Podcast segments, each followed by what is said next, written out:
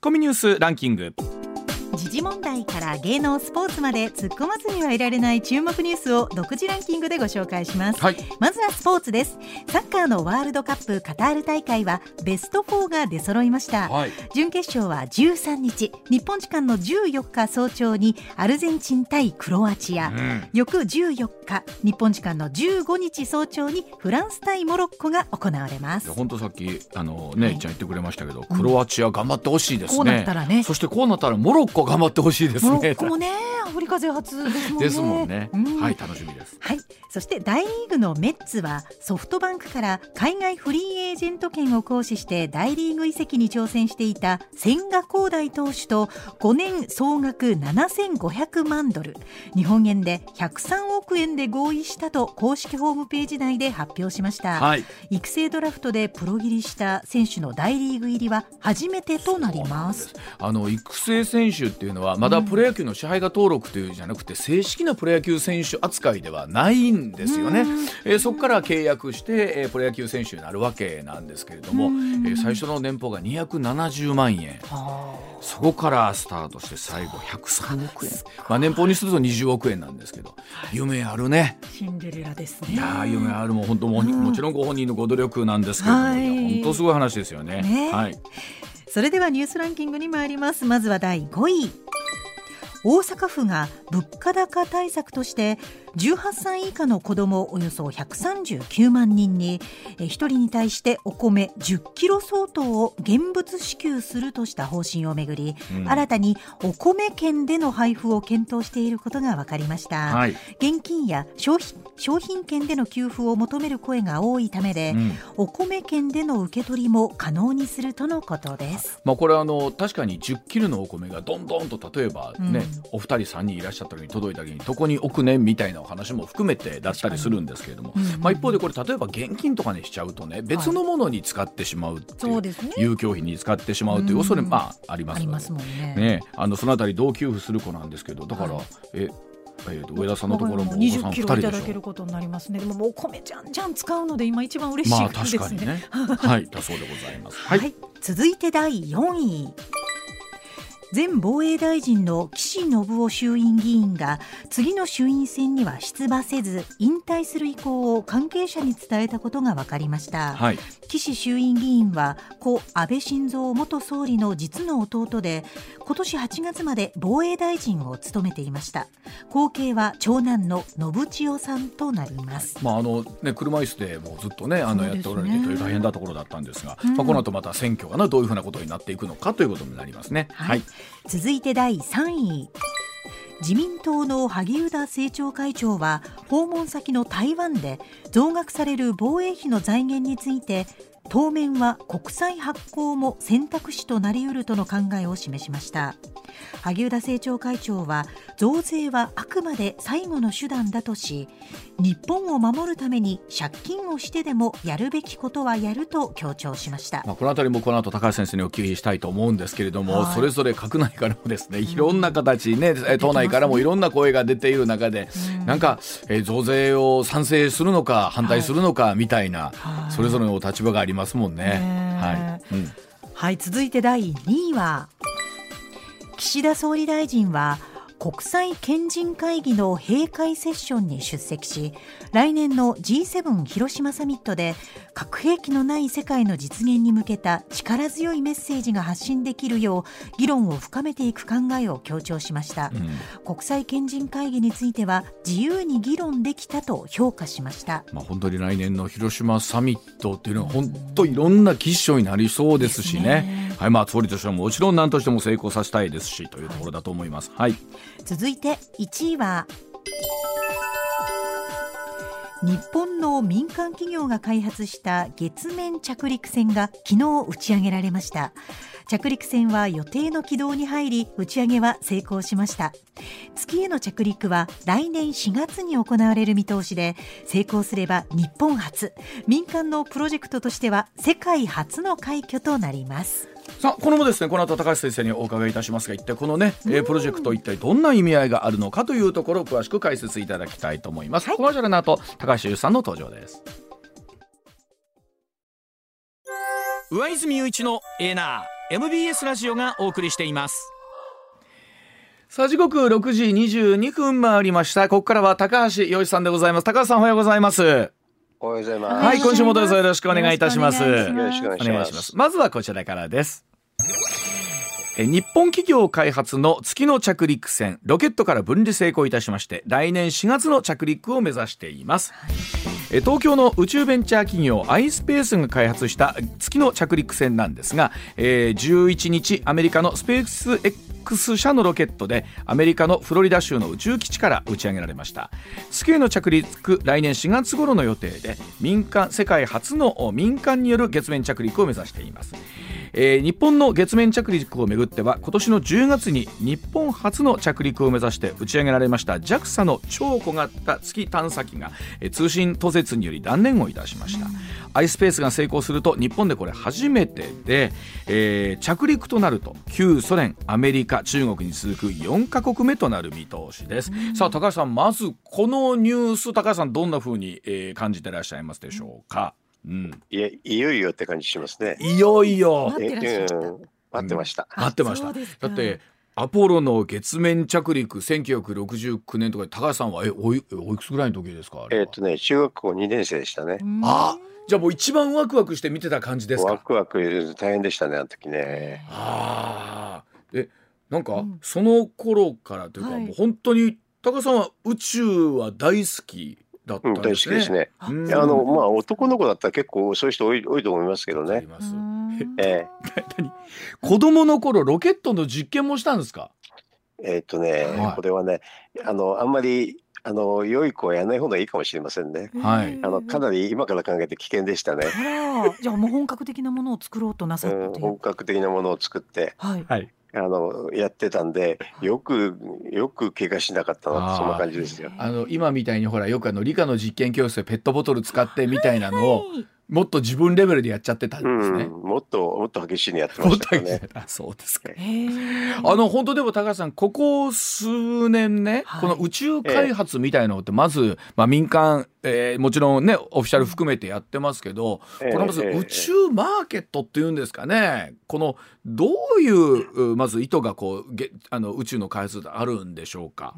うんあの、まず月にはいろんな資源がありますよね。月に資源がある。はい。えうんえだから地球にあんまりないようなのもありますからね。うんうんあのそこは全くビジネスになると思うし、はいあと地球の周りだってあれですよね。うんあの多分衛星の需要ってすごく多いですよね。あーまあ、もちろんもう今衛星なくして我々の生活できないわけですもんね。できないですよね。うんそれはだから安いお金で低軌道っていうのでね、うんあのそこの需要はたくさんあるから、うんあのそれはみんなビジネスやってる人だったらちょっとやりやりたくなるんじゃないですか？あのこの20年で150兆近くの市場規模に、うんかなりの規模ですもんね。うん。まあこれはねわかんないですけどね。でもまあねビジネスしたい人から思ったら、うん。あのすごく魅力的な市場だと思いますよ。はあ、まあ確かにもうあの地球上のものは一通り開発されたとすると次は宇宙へということなのかもしれませんが。ええここのの時代が来るんですね。え？なんか本当にそんな時代が来たんだなってちょっと感慨深いです、うん、はい。例えばあの高橋さんねこのアルテミス計画というね、あのアメリカ日本ヨーロッパ各国が参加して、はい。まず月に基地を作って火星へ有人探査ということなんですけど、うん。このこのレベルまで来るとますますもって我々はそこにどんなこの規模があるのかって分かんないんですけど、それはわわかんないですよ、こういうのってのは。でもね、あーあの、何でもそうですけど、フロンティアの挑戦っていうのはね、はい、えーっと、こういうワクワクするものっていうのはう、ん。あの、今まで人間の歴史でたくさんあったんですけれど、はい、や、やって悪いことなかったですよね。ああそうか、ううん。ん。まずはやってみてそこから新しい何がどう。見つかってくるのか。うん。全くわかんない話ですからね、思わぬことがたくさんあるわけあで、そうか。うん。そう。だから今までもあのフロンティアスピリットっていうのは非常に重要視されてて、まあ人間の本能みたいなとところありますけどね。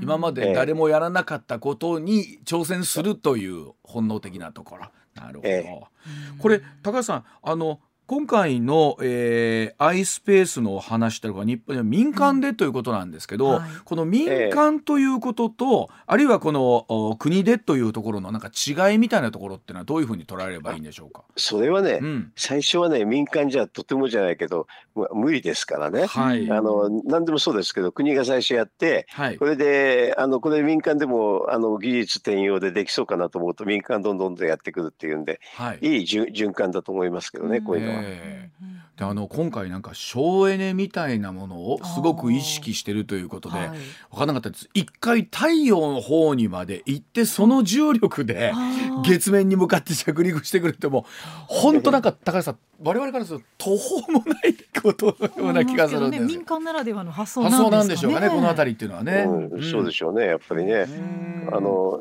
最初はね、全然そんなこと考えないで、最短コースで行くんで行くんですけど、はい。それですとものすごくエネルギーあのかかるんでう、ん。それでこういうことも考えるようになりますよね。ねこれでしあのそんなにすぐ行かなくても、友友人でなければね、あの、はそんなに時間短縮する必要がなければ、はい。もうまあこういうのもありでしょうね。うんこれどうでしょう？今後あのそれこそ2023年とかここ23年という意味ではますますこの辺りの開発っていうのは各国しのぎ削る感じなんでしょうね。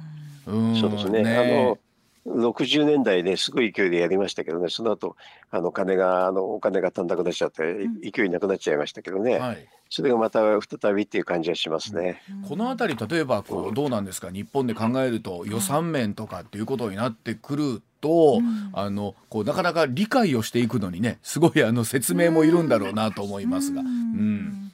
でも、まあ、民間のね、うん。えー、とビジネスが盛んになるとすれば、はい。意味あるじゃないですか。はい、でそこからまたいろんな需要が生まれてきて、そう。えーっていうことになるんでしょうね。このはい。分野では日本も世界と戦えてるんですね。まあ、そこそこね、えうんーいいと思いますよ。うんね、まあ本当夢がただただ広がっていくという世界でござい本ます。すね。はい、では続いていきましょう。こちらでございます。さあこのお話でございます高市経済安全保障担当大臣岸田総理の防衛増税発言をめぐり批判のツイートでございますさあ先週も高橋さんに防衛費の増額分についてお話をお伺いしましたが岸田総理先週防衛費増額分について年間1兆円規模の増税を行うことをコメントしています。また10日の記者会見では防衛費増額分に関して増税を含む安定財源年内に決定する方針強調しました。これについて自民党からは反対する声が相次ぎまして高市経済安全担当保障大臣は増税発言に関して賃上げマインドを冷やす発言をこのタイミングで発信された総理の真意が理解できませんと自身のツイッターに掲載し厳しく批判したということなんですがさあ高橋さん先週から今週にかけて、えーちょっと動きが出てきました。はいはい。そうそうですうね。んこれはでも政治的に言うとね、はい。あの参議院選挙で防衛費の増額っていうのは公約したんですけどね、はい。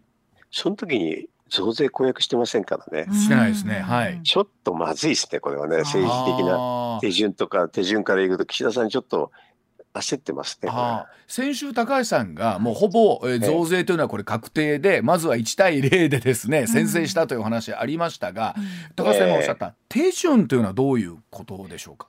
あのだから手順はやっぱりあの増税は公約しなきゃまずいですよね。選挙で通ってない。通ってない。そう。うん。ことですね。それをねあの、ずーっと検討してましたってんで、岸田さん逃げてますけどね、うん。ちょっとそれだったらちゃんと参議院選挙でなぜ言わなかったのって言われますね。う。んあのいくつかお聞きしたいんですけれども、はいまず閣内から、えーまあうんメッセージが高市さんからこういう形で出たということなんですけどおっしゃる以上高市さんもそれなりの覚悟を持ってということにはなるのかなと思うんですけども。これまだ決定事項じゃないから、うん、閣内不一致にはならないですけどね。ああそうかそうか。あ今検、検討しろって言ったら、その検討するってんで、本当にいいんですかって言ってるだけですからね。うんこれは閣内不一致にはならないです。まあまだ大丈夫。うん。ええ。あの一方でそのなんか、えー本来ならその政府与党連絡会議というところで、えー西村経済、えー産業大臣も高市さんも呼ばれてないところでこんなお話があったということなんですけれども、このあたりはどういうふうに取られればいいんでしょうかね。うん、まあ、あれはまあ、あのね、あの、えーっと、いなんか与野党連絡会議のね、メンバーじゃないから、はい、まあ、だからあれはあれですね呼ばなかった方にも理屈がありますね。よあうん別にメンバーじゃないんで呼ばなかそうそうったんで。普段は呼んでたけど、うん今回メンバーじゃなかったら呼ばなかった。まあそうはっきり言ってこうやってあれ政治政治政治をねうんあのプロセスですからねあのそのようなあのルールの範囲内でいろんなことありますよ。あーでもそのあたり含めても岸田さんのちょ焦りみたいなものっていうのを高橋さんおっしゃってましたけれどもうんちょっと手順的にまずいですねこれはね。うんまあ、まずは増税をまずう最初に歌わなきゃいけない選挙なりで、えーああの、うん検討しするんだったら、んあのやっぱり選挙でもちょっと言わないとね。うんで検討した結果これで増税っていうのはまずいですよね。えーということはあのどうですか？これえこれを通って選挙やるぐらいの、ね解散してみたいなまでのありますか？意味合いのもんですか？はい。じゃないと、はい。筋あの理屈が通らないですよね。うん。だからこれ党内政局っていう自民党内の政局になるかもしれませんね。あああのまあ、もちろんその法人税の増税に加えて所得税という話まで出てるんですけれども一方でね、うん。東日本大震災の時の復興特別所得税を、まあえー転用するんじゃないか、まあ、これに対してはあの立憲民主の安住国対委員長もね、はい。これいかがなものかとありますがこの理屈は通るんですか、なんかむちゃくちゃですね、もうね。増税だったら何でもいいってそんな感じですね。はなんか目的外になるんじゃないかって思いますよね。うんまあ、あのここまで来ると、ここまでなんで増税って、いあのはっきり言うと1兆円レベルでしたらね、はい。あのなんか他のちょこっとやれば、はい。はい。すうん。す済むちゃうような話ですよ。わかる。はい、うん、でもそれ全然、うん。それもすらやんないっていうのは、増税ありきっていうかね、増税を言いたいくてしょうがないのかなっていうふうに思っちゃいますね。何としてでもひねり出せるぐらいの変な言い方ですが1兆円をうんあのこだわってまで増税にするっていうところに意味があるんじゃないかって。私はちょっとわからないですね。あの他の埋蔵金もたくさん言ってた言ってたんですけどね。うんこんなの埋蔵金処理したらすぐ終わっちゃうような話ですけどね。はいでえっと実際に党内からもね特にまあ安倍派を中心にえそういう話出てますけれどもこれ岸田さんの、じゃあそこまでしても増税したい、うん。まあ、一方でえそのね政局になるかもしれない党内政局になるかもしれないとまでって考えるとどういう覚悟が終わりなんですかね、うん。岸田さんの中ではいなんか。やか覚悟っていうかね、はい。はっきり言って財務省の言いなりじゃないですか。ああもうそこにすら岸田さん反論できないみたいなもう状況になってる。うんい財務省の言いなりになってるだけでね。はい、だからこれは財務省的にはね岸田さんなんか別にあの政局になってもいいやというふうに割り切っていくかもしれませんよね。はあということは岸田さんもうそこまでうんまあもう使い捨て、使い捨てえ追い込まれちゃってる。これ高橋さんちょっと変築変築員ですよね。これどうなんですか？本当に党内政局みたいな話にまでこれ発展するとなってくるとですよ、はいそのおっしゃるように5月のサミットまでにうんもうなんならっていう話まであるってことですかねこれ。ああるんじゃないですか？あのだから来年にね内閣改造するでしょしあないって言ってるけれど、はいそこで持たなくなったらあれじゃないですか？あの予算ををはい引き換えにはい。か解散解散もあるかもしれないなって気がします。はあ。でも今の支持率で戦えるのかって思いますけどね。うんあ支持率でねはい。うん。戦えますよ。野党が全然大したことないから。だからいずれにしてもどう戦っても変な言い方ですが議席減らすことあってもうん。勝つは勝負けない。つ負けないでしょうし。ええ。うん。でそうなった場合はい。増税はやっぱり歌うんですかね？選挙でここまで来たら歌うでしょう。ここまで来たらそこを歌って、うん。で新通ってでこれで勝てば、えー、大で振って、えー増税ということになるわけですから、所得税も消費税も上げてくるみたいなうん。ことになりますわかんないですけどね。はい。あのえー消費税なんかあれですね。岸田さんは総裁選に出る去年の時にはい。10年間上げないって言ったんですけどね。はいもう忘れてますね。それはね忘れないでほしいな。そうですよね、はいあの時におっしゃってた分っていうのは、うん。どうでしょうなんか理屈をつけてやっぱりその収支替えというわけじゃないですけどやっぱり必要ですっていうことをまあおっしゃるということになるんですかねこれね。うんそうなんでしょうね。あーとなるとこれうんどうなんですか高橋さん？今この流れでいくと、はい結局はなんだかんだと言ってこれ増税で押し切っていくってことなんですかね？そうですね。うーんうんもう避けられない。野党が弱いからね平気平気なんですよねそれで自民党でそれだったら嫌だったら離離党してね、うん野党とくっつけって言われたらくっつかないでしょ そこまでの覚悟はないでしょうから。ないでしょそうするとね、うん。あのーこのね増税反対って言ってる人もね、はいやっぱり自民党の中でしかできないでしょうからね。はい。うん。したらまあそこにまあやむを得ずという形で、うんでもこれ本当おっしゃる通り。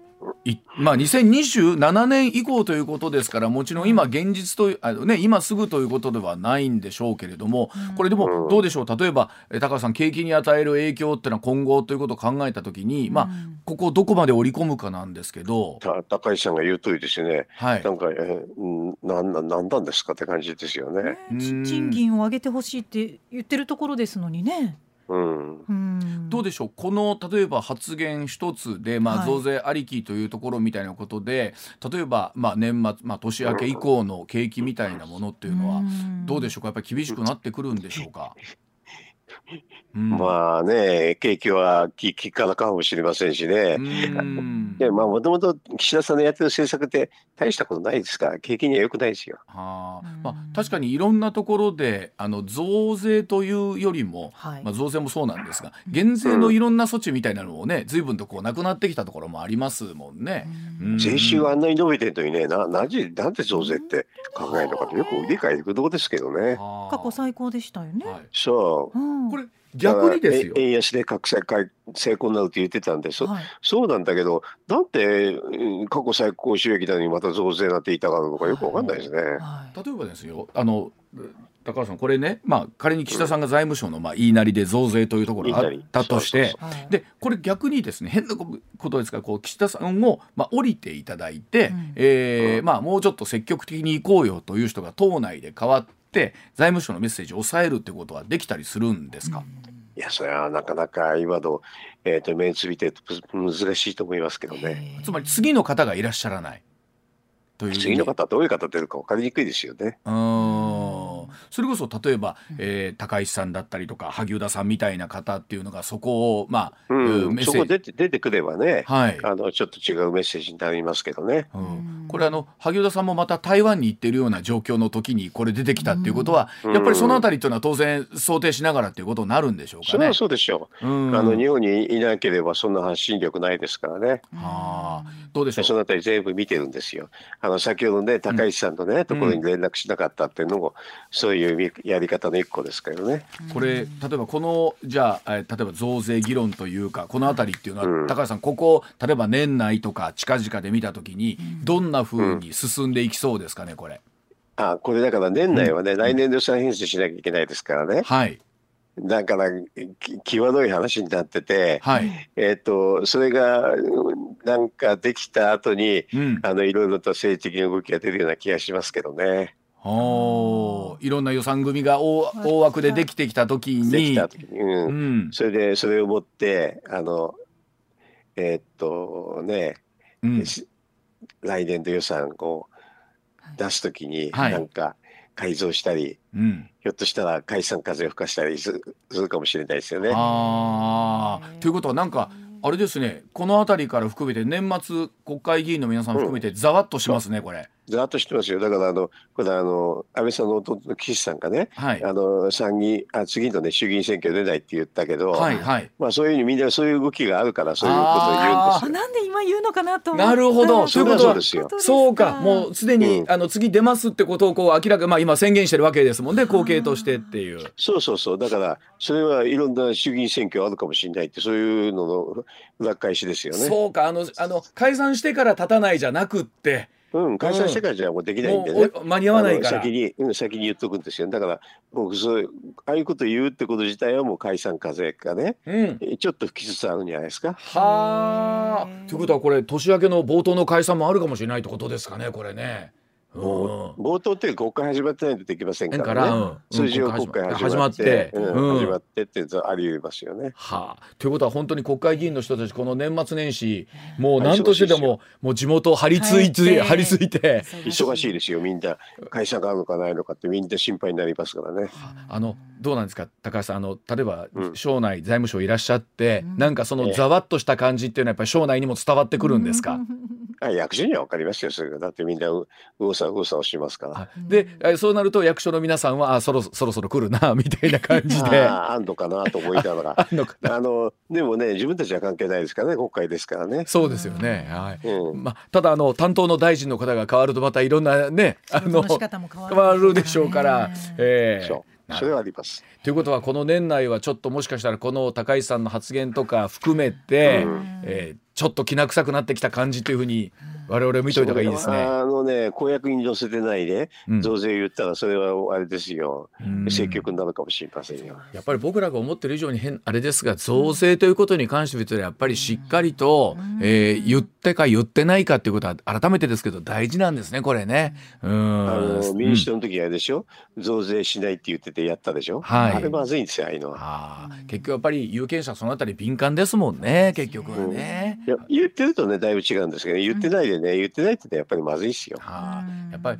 あ公約をしっかりどれだけ守るのか、うん。言っとくのか。なるほどわかりました。はい。ではもう一ついきましょう。こちらです。さあこれも絡んでくる話ですが NHK の会長人事から日銀総裁の人事を見る。岸田政権は官僚を選びがちなんでしょうか、えー NHK は5日前田会長の後任に来年1月25日付で理工経済社会研究所の参与、えー稲葉信夫氏72歳を任命することを経営委員会で決定いたしました。任期3年となっています。NHK2008 年以降の会長外部つまり民間の出身者登用してきました。ここに来て日銀出身の稲葉氏が選ばれているということなんですがこの人事をどう見ていくのでしょうかということなんですが、えー高橋さんに解説いただきたいと思います。高橋さん、うん、これ今までの,、NHK 会長人事と明らかに流れが違うなと思いましたけどね。はい。あの NHK 確かに2008年からアサヒビールのもうねえー福地さんそして JR 東海の松本さん以降ずっと民間の方が出てこられて、普通の民間の方ですよね。うん。であのこの稲葉さんは利口だと言うんですけど日銀から天下だった利口ですからね。はい、うん。ちょっと財界人じゃないですよね。ね、あの高橋さんも、えー、と稲葉さんはよくご存知でいらっしゃってあ個人個人的によく知ってます。あどえーたまどたまあの、うんうん大学のゼミの先輩だっていうあことですけどね。あそうなんですね。はいえどどんな方なんですか？いやザ日銀マンです。あのすみません。ザ日銀マンというのはうん。どどういう方なんですか？ザ日銀マンもうどっかで見ても日銀マン、どこを切っても日銀マン。うん、日銀マンそのまんまです。えどどどこを切っても日銀マンの方っていうのは我々はどうどう捉えればいいいいんですか？あのうん。コテコテの官僚。コテコテの官僚。ええ。あーえつまり今までの方っていうのはその意味ではこう民間のね、はい感覚を、まあえー意識してというか官僚にはそない。れはそうでしょうね、うんあの民間会社にずっと勤めた方ですからね。うん稲葉さんって言ったらもうだってでほとんど全てが日銀官僚ですから。うんうんうん日銀っていうのはあの官僚っていうのは、はいもうほとんどあの中央省庁と一緒ですよ。はいでこういう方がまた NHK の会長になるということは NHK は例えばこれでどうなってい NHK は楽でしょうね。うん。全くだってあの民間の感覚ないし役人ですからね。はい。だから NHK から見ればあのじ自分たちのや役人のね、うん。えーな内部登用とちょっと似てるでしょうね。うん。これ例えば何でしょう、えっと、番組作りみたいなものだったりにあも、の全然わかんないからはい。何も言わないし、はい。それだから、えー、と番組作りって結構わかりにくいんでね、うん。言わないんでしょうけどね、はい。多分多分あの受信料安くするとかそういう話っていうのは、はい、えー外から来た人は結構簡単にわかるんですよね。はい、うん。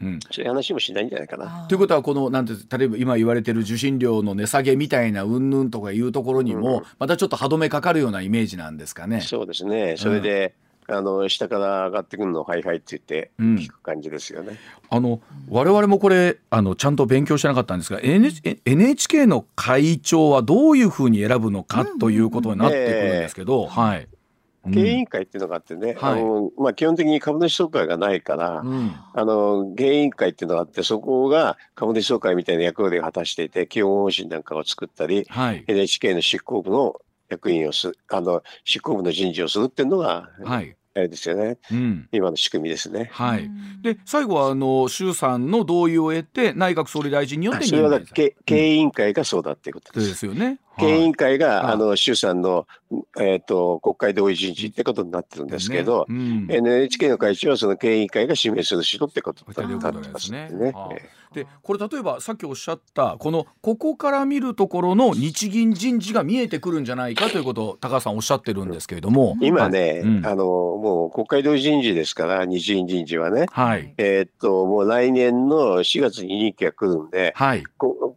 あの通常国会の間にやらなきゃいけないんですよね。はい。うん。そうすると多分今いろいろ人選してますよ。はい。もうそれでもううん。稲葉さんは、えーっとおそらくその人選のリストに入ってたと思いますよ。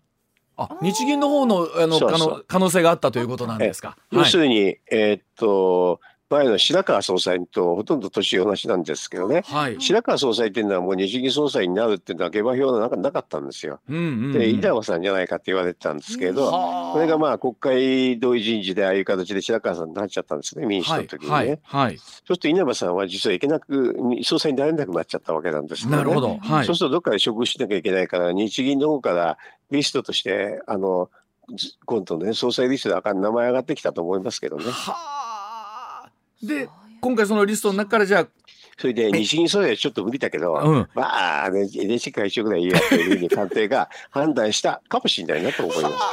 これもうあれなんですかその来年春の日銀はもうえ総裁は高さんも今の時期は決まってるんですか？決まってないです。まだ決まってない。ですか？うちうちでも。これから、うん、決まってないですね、まだね。はあ。稲葉さんではなかったってことはあ、で、で、そこでいろいろリスト上がってくるでしょ。うんで、これは違うなというんで、に NHK になったんじゃないかなと私は思いましたけどね。で、えっとずっと言われてるこのままずっと金融緩和を続けていくのか、はいそれとも引き締めていくのかということなんですけれども、もう次はね、うんあの、えっ、と、順番としては日銀の番、順番なんですよ。はい財務省たあすきかけてずっとはい黒田さんが2回はやったからね、やはいこれはに日銀なんですよね。うんそうすると、誰が出てきてもね、うんえっ、とね、かなり、あれですよ従来とは違いますね。はあ引きし引き締め路線です。間違いになっ。てくるとでなすね。考えたらあのこれでまたこの後の3年が決まるわけですもんね、非常に大きな話ですよね改めてですけれどもね、3年4年が。これあのどうなんですか？黒田さん再登板再再登板みたいな。はさすがにもうないです本人もいやいやだいやあのやめるって言ってますからないですしね。うん、これも日銀の人がうん。あの守備よく、うん。えー総裁に日銀出身者がなると思いますよ。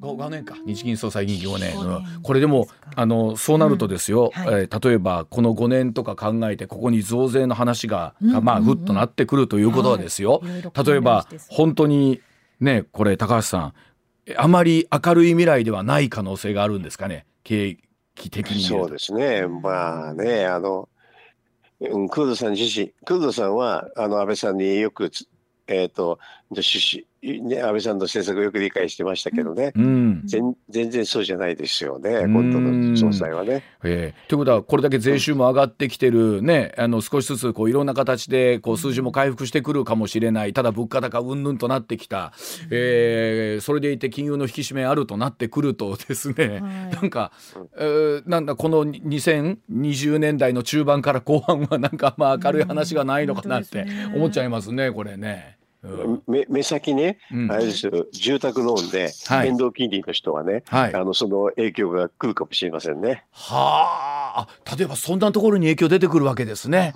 そうか。ですよ、はい。住宅金利で変動金利、はい。ほとんどの人が変動金利だと思いますけどね。えー今金利安いですしねみんなそこのところで、えーうん。その人たちは影響出てくるかもしれないですね。上。がってきちゃうかもしれない。そうするとですよ今度は住宅事情自体もまた、えー、と冷え冷え込んでくるわけですよね。うんで今まではねあの低金利であって喜んでたんですけど、うんほとんど変動金利って意識なくやってたはずなんで、うんそうするとその人たちは予想外のあれですよね出費になりますからね。あの失われた30年と言われたものが今度なんか40年目が見えてくるような なんかそんな嫌な予感がするんですけども。ね嫌だ嫌な予感がありますね します。ね。わかりました。ではそのあたり含めてまたあお知らせの後もう少しお話を伺ってまいります。はい。上泉雄一のエーナー。MBS ラジオがお送りしています。時刻6時58分回りました。続きましてはこちらでございます。中国の非公式警察問題に岸田政権は弱腰なんでしょうか。囁かれる中国のハニートラップとはでございます。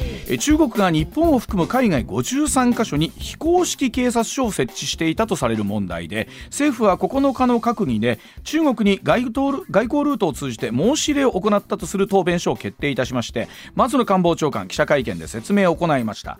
ただ申し入れの時期については明言を避けているということなんですが中国による主権侵害の疑いをもって11月の日中首脳会談の前に申し入れたのかそれとも日中首脳会談の後に形式的に申し入れただけなのか対応が注目されているということなんですが、まあ、高橋さん、このお話で特番でもちょっとご案内をいただきましたけれども、これ結局、行政サービスやってるだけって言ってるんですけど、そんなわけじゃどうやらなさそうですよね。あの行政サービスやってるだけっていうことでも、うん、これいいけないですね。本来なら主権としておかしいわけですよね。はい、主権侵害になるし、うん、あの行政サービスやるんでしたらね、はい、あの領事館とか在外交換っていうことですからね、はいはい、在外交換が届け出てるし、うん、全くこれ届け出てないわけでしょ、それだから行政サービスやってるっていうのもだめですね。本来ならだめなんですけど、ね、もっとひどいことまで言ってるんじゃないかということなんですが、では7時の時報の後そのあたりもう少し詳しく解説いただきます。7時のお知らせです。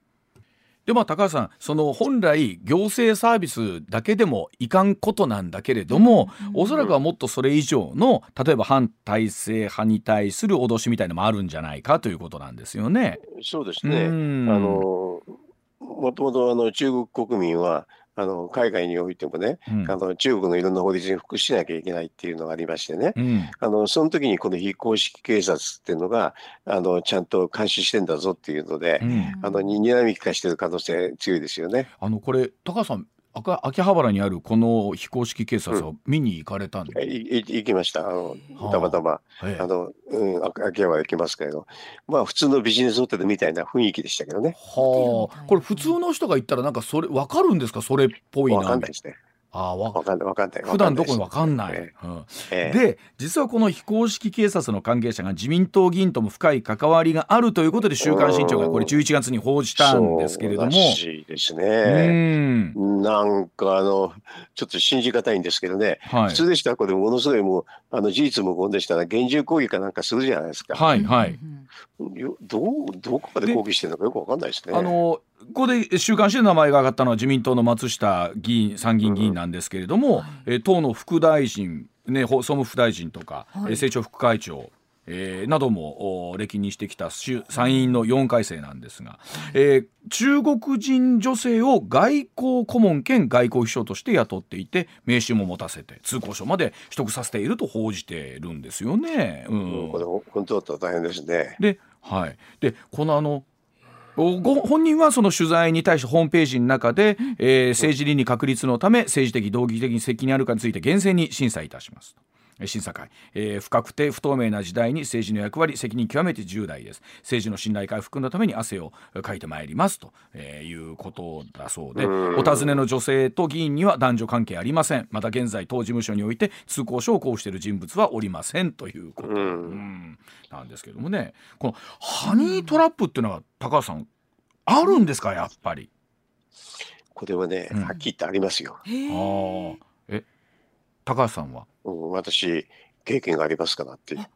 ハニートラップ。ハニートラップありますよ。どんなふうになるんですか、うん、だからあの注意しろって言われたんでね、はい、あの事なきを得ましたけど、はい、やっぱりあのトントントントンっていうね。トントンと来るわけですか、うん、来るんですよ。危ないですね。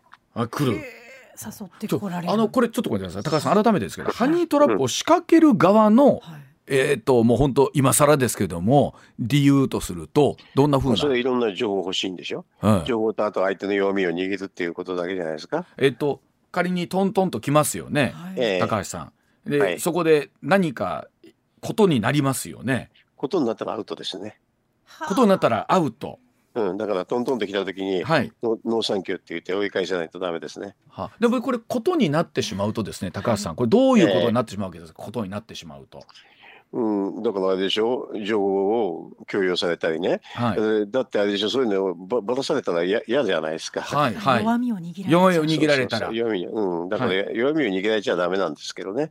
それだから政府関係者って結構こういうのありますよ。あのなんかね、えーっと大使館員でもなんかもう前昔ありましたよ。あ領事館員だったかな？領事館員でもありましたよ、そういうことが。トラップって気づけるんですか？気づかない。あ気づかない。気づかない。あの私は事前に言われたんで分かりましたけどね。はあ。事前に言われてなかったら分かんないですね。はあ。これあの高さんあの、い、いいよばらしても。ことがあったの、ってなっちゃうとややこしい。ん。です、開き直る。開き直るってそれで大丈夫な人っていないんじゃないですか。そうでしょうね。そうでしょう。守らなきゃいけないものありますもんね、これでもどうなんですか？例えば日本にスパイ防止法みたいなのがあったら、はい。えー法律で裁かれたりもするんですけど、ハニートラップみたいなものっていうのは。少なくとも日本で仕掛けられたらそれはあの法律であの対処できると思いますけどね。うー。ん。でもに日本人が向こうに行ってややられた時にはなかなか対処難しいかもしれませんけど。はあ。でもこれ例えばそれこそ僕らなんかハニートラップなんか本当にあるのかななんてうん冗談半分で思ってますけども、マスマスマスコミの人だってありますよ。いや僕一回も来たことないんですけど。あのねペイペイには来ない。バッサリですね 高橋よか先った。生やっぱりそう いろんな情報を持ってる人に来るってことですね通りでおかしいと思ったら 通りでおかしいと思った待たないでくださいよわかりました。はい、あのじゃあ高橋さんまた来週もはいどうぞよろしくお願いいたします。ありがとうございました。ありがとうございました。